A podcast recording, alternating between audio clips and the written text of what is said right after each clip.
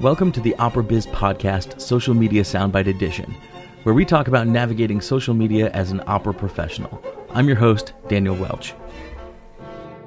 In a recent summit with some key players in New York's art scene, we discussed why engaging with one's followers is so key to a career, a business, or an opera company. I'll hit the obvious point up front it beats the algorithm. Facebook and Instagram change their algorithm weekly, getting the most bang for their buck and making it more difficult for you to manipulate your posts into popularity. Neither platform follows the chronological order anymore. You don't see new posts at the top of your feed, you see and re see popular posts. The best way to analyze popularity is engagement.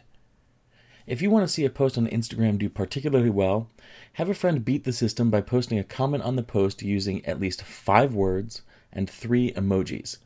Bam, your post got thrown back onto the top of the popularity pile. The algorithm sees comments, particularly that kind, as interest in your post.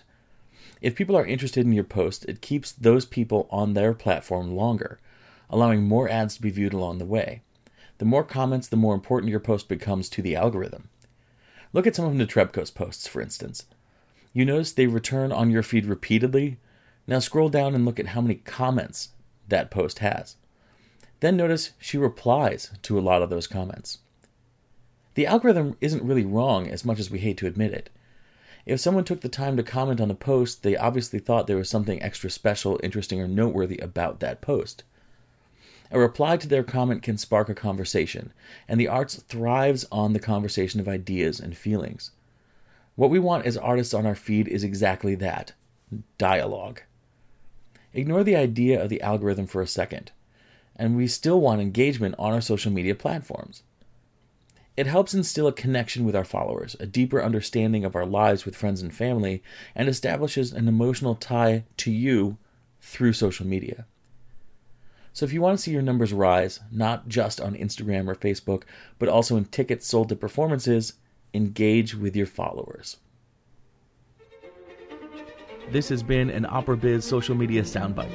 If you want to pose a question for future soundbites, feel free to email me at info at operabiz, subject soundbite question. Remember to subscribe for all our podcast episodes. We can be found on operabizpodcast.com and on iTunes and Spotify as Opera Biz Podcast, or on Instagram at Opera Biz. I'm your host, Daniel Welch, and you can follow me on Instagram or Twitter at The Beard and Lens. Remember, opera is both an art and a business.